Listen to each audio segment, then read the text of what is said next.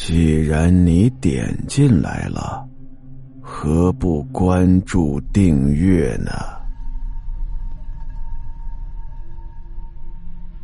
火光一闪，远远出现在阿亮的身后，头发披散着，目光炯然，僵持之间，突然发出坚定的摄魂的啸叫，双手放在头上。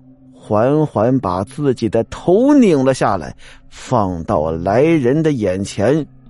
来人哪里经过如此恐怖之事，扑通就倒在了地上。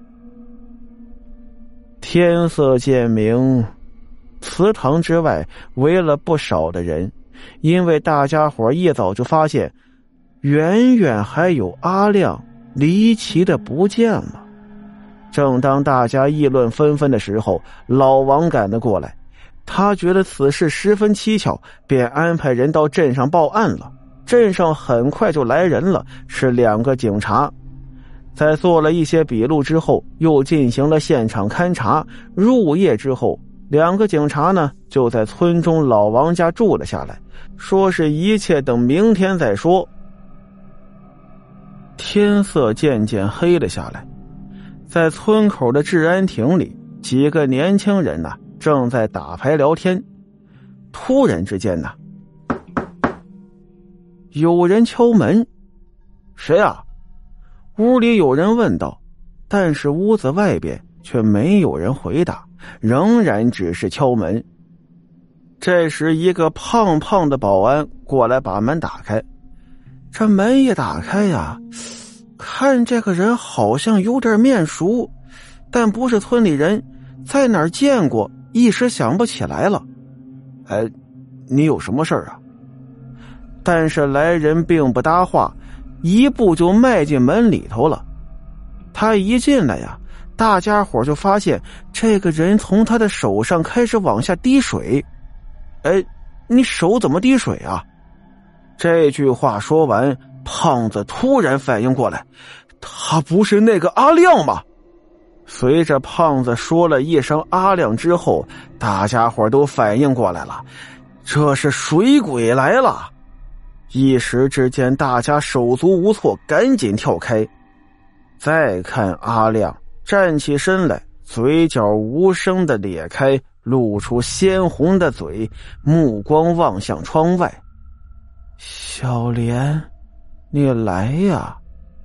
这一声招呼，在这小小的空间里显得如此的清晰，在座所有人都觉得血管爆缩，头皮发麻，两只脚竟然不听使唤了。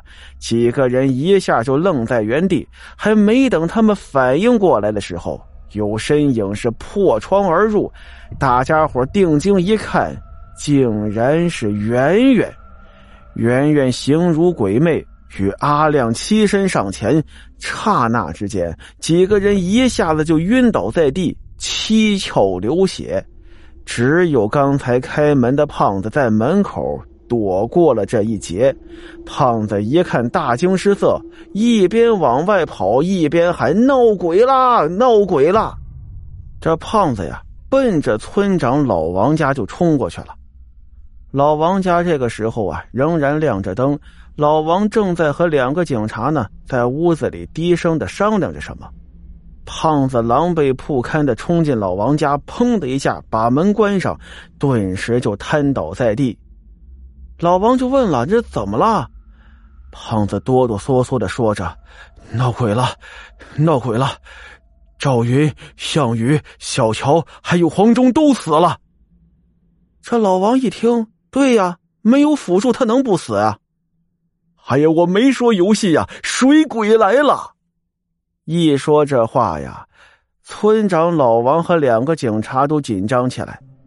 这胖子接着说：“那两个水鬼都不叫以前的名字了，一个叫什么什么小莲，另外一个我听他说好像叫小庆。”村长一听。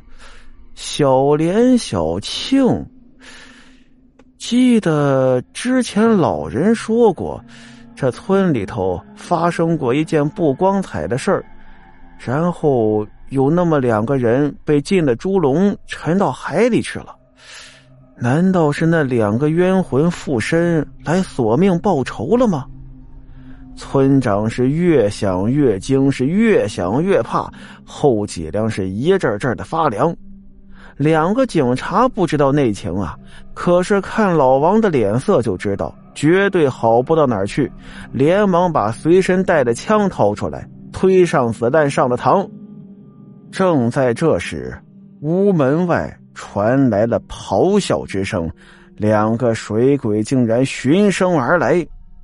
老王发出命令：“快快把桌子抬过来，把门堵上！”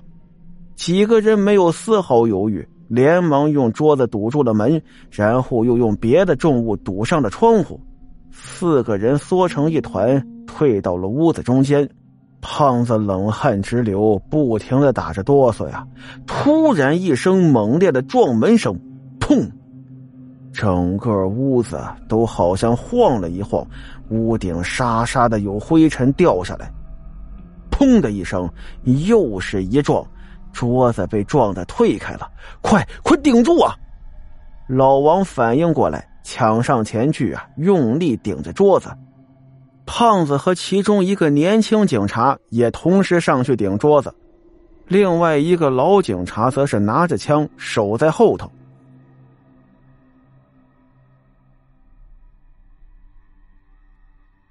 好了，今天的故事到这儿，咱们下集再见。